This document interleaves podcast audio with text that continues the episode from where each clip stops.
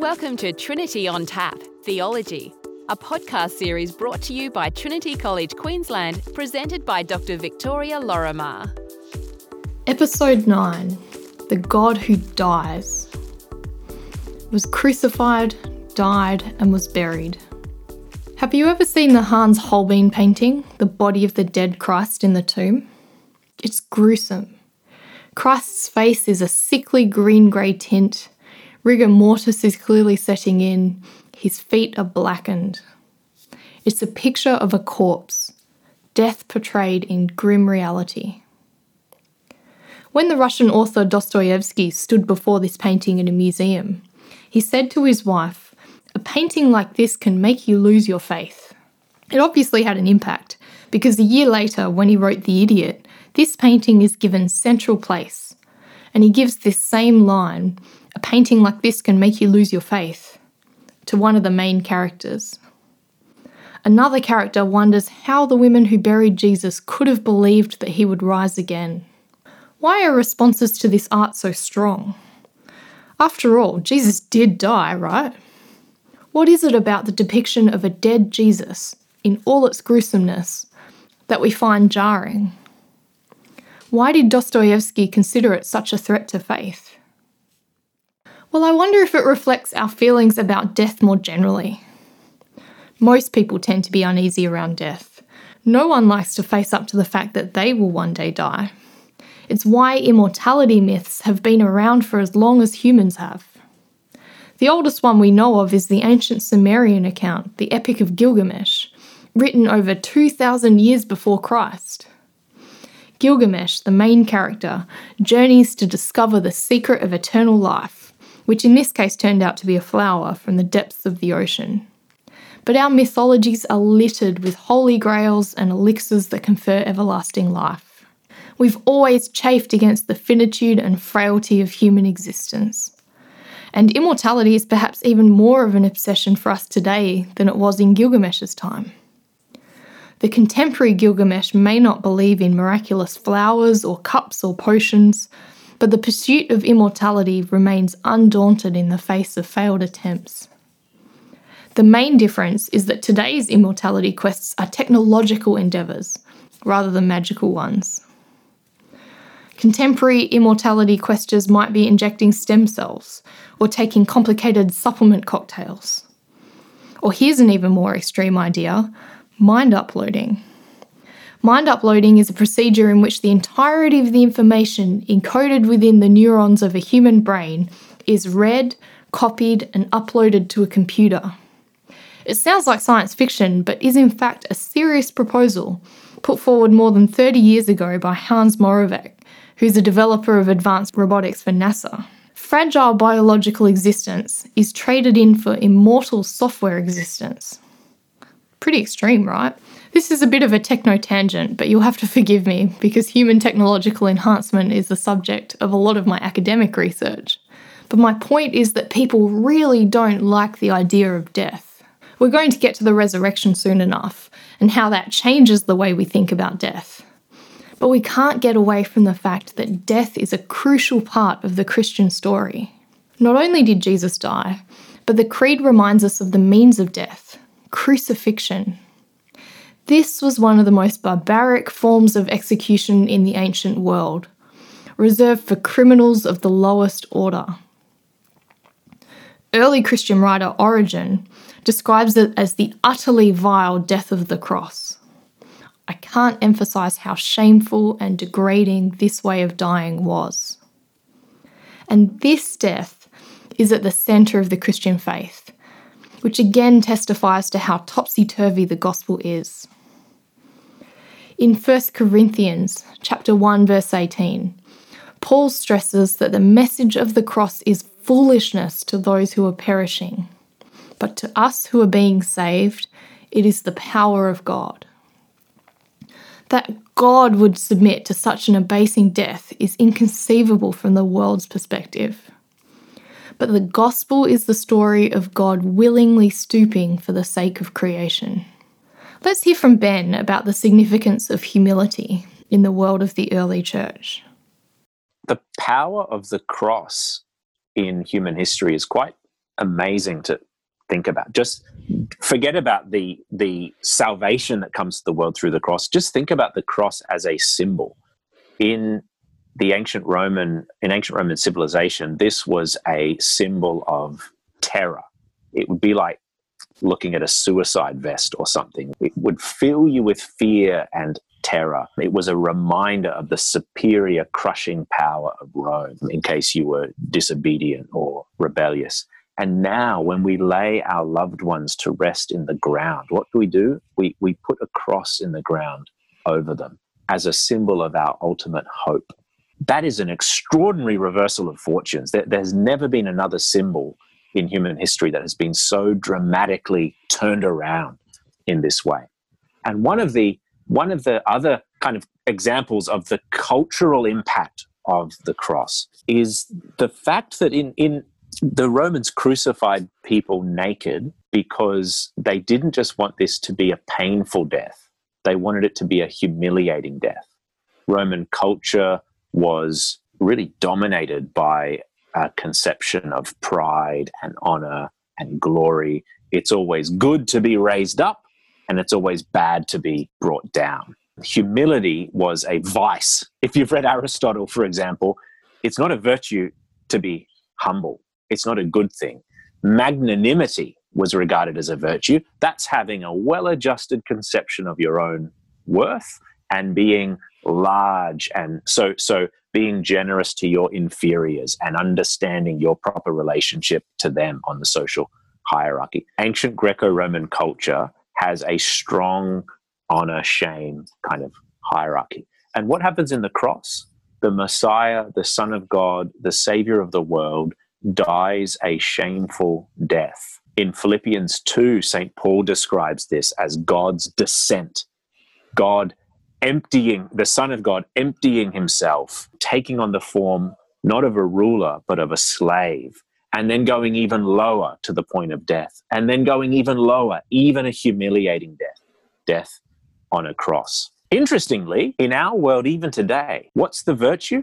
Pride and, and vainglory and putting yourself first and being aware of your rank in relation to others. These things are not particularly valued in Western civilization anymore humility, the capacity to serve, the capacity to put the needs of others first, the capacity to empty yourself of some of your rights and privileges in order to lend a hand to someone else. We we we just feel it in our guts that this is good.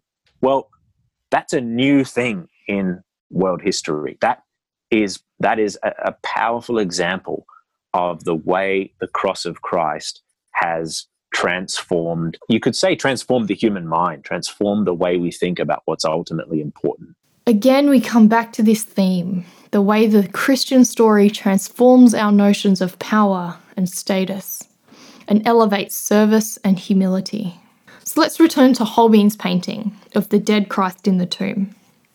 It's unflinchingly honest, but an important reminder to us that Christ truly did die his solidarity with creation extended to all the gruesome realities of death, a truth that gives all the more power to the resurrection and triumph over death that we'll turn to soon. But let's not move too quickly beyond the death of Christ. We lose too much if we do. Death comes to all of us, immortality questers included. It's a part of the full human experience. And next episode, we're going to look a little more at the ideas of mourning and lament and how these are also central to the Christian faith. But in the time that we have left now, though, let's take a step back and consider the question of death more generally and its place in creation and the work of God. You're probably familiar with verses like Romans chapter 6 verse 23, which says that the wages of sin is death. Is death therefore the consequence of sin? This is often how the Genesis creation story is understood. Adam and Eve were enjoying eternal life in the Garden of Eden, courtesy of the tree of life, until, cast out because of their sin, they become mortal. If we read the text in a literal sense, then death appears to be the consequence of sin. But if we read the Genesis creation account in light of its genre, things are no longer so straightforward as that. Understanding that the first few chapters of Genesis is a creation story with parallels to many other stories written in that period of history. We recognise that it is less a record of historical events than an identity statement defining the people of Israel and their relationship to their Creator God. We call it a creation myth. Although, when I say myth, I don't mean something that is not true, as it more commonly gets used today. Myths are stories, often to do with origins and identity, that can express a different kind of truth to a historical record or a scientific investigation. What kind of death is referred to in this creation myth?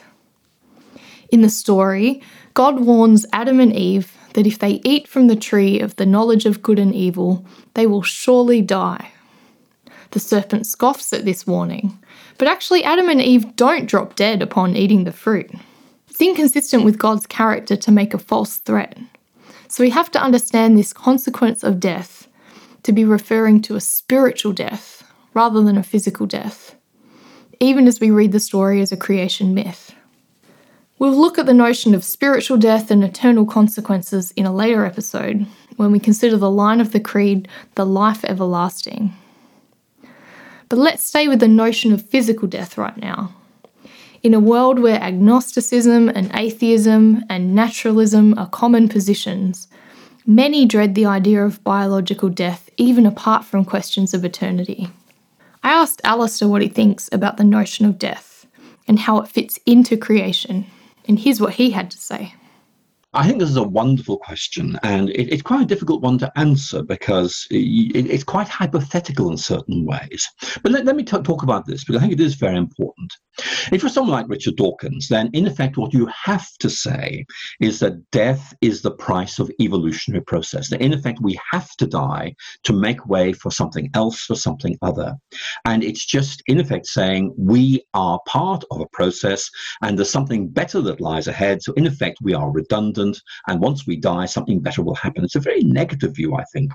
You know, for me, however, we can say rather more than that. And what I want to emphasize is that in many ways, for me, death is a reminder that if human existence is all that there is, in other words, we are only significant for the time we are here, then that challenges us. It is, it's an existential threat. In other words, who are we? Do we really matter? And for me, death is indeed part of the way the world is, but it's not because this is something that's wrong with things. If you like, it's an inbuilt trigger to say to us there is more to life than physical existence. And we have this slot on earth, this allocated time, if you like, during which we can figure out what the bigger point of the whole thing is. So for me, death is a very important thing because it is in confronting its reality that we begin to realize who we are, what we're really all about. So for me, it's actually a very important thing to think about. And actually, many people are thinking about this more during the uh, COVID crisis than um, previously, simply because it is such an ever present threat. And we need to see that threat as a gateway to insight and then a gateway to transformation through gospel realities. Death is part of the natural process. We have to get used to that. But one of the things about human nature is we are created by God to transcend the natural processes. Our true identity and nature lies beyond the natural world. Death is, in effect, reminding us that if we think our true significance lies simply in being part of the natural process, we are missing out on who we really are and what we're meant to be doing. For me, death is neutral, simple as that. Uh, you know, you can interpret it this way, interpret it that way. Actually, it's neutral. But you and I can transform what otherwise is something that is despairing to something which is hopeful. Is physical death a consequence of sin? Was there no such thing as death before sin entered the world? In terms of the natural world, the death of plants and animals is vital for the healthy functioning of ecosystems. So, at least when it comes to non human life, death seems to have been part of the original creation. So, what about us?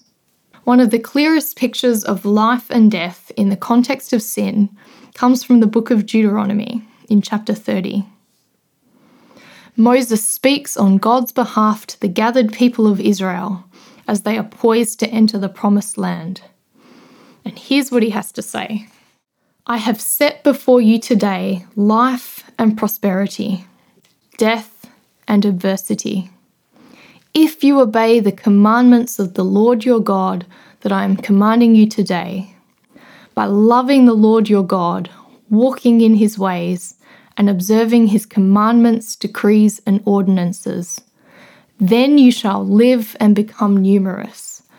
And the Lord your God will bless you in the land that you are entering to possess. But if your heart turns away and you do not hear, but are led astray to bow down to other gods and serve them, I declare to you today that you shall perish. You shall not live long in the land that you are crossing the Jordan to enter and possess. If we keep reading the story of Israel, we find that they did not choose life after all. And life, according to Moses' prophecy, translates to covenant obedience and the blessings of peace and prosperity in the land. Israel is disobedient to the covenant. They are not suddenly struck dead. The so called death Moses warns of consists of hardship and eventual exile from the land. This doesn't seem to be speaking of physical death after all. In fact, when it comes to physical death, the Old Testament describes examples of good deaths, even for humans. King David is said to have died at a good old age, having enjoyed long life, wealth, and honour, for example. The warning of death in Moses' prophecy might instead be understood in the sense of a spiritual death. It's about disconnect from the land, but more importantly, from relationship with God. This, I think, is the way in which we can understand death to be a consequence of sin. Sin distances us from God, it distorts the relationship we have with the rest of the created world. The question of physical death is a little more contested with different theologians arguing both for and against its existence before the fall. And this also brings up questions about how we understand the original creation, how we picture heaven. We'll look at some of these topics in later episodes. But reflecting on what we've covered today, I invite you to examine your own thoughts about death. Do you recoil at the sight of Holbein's dead Christ? Do you think death is a natural part of life or something to overcome? This podcast was brought to you by Trinity College Queensland. Honest answers to tough questions. Visit trinity.qld.edu.au to learn more.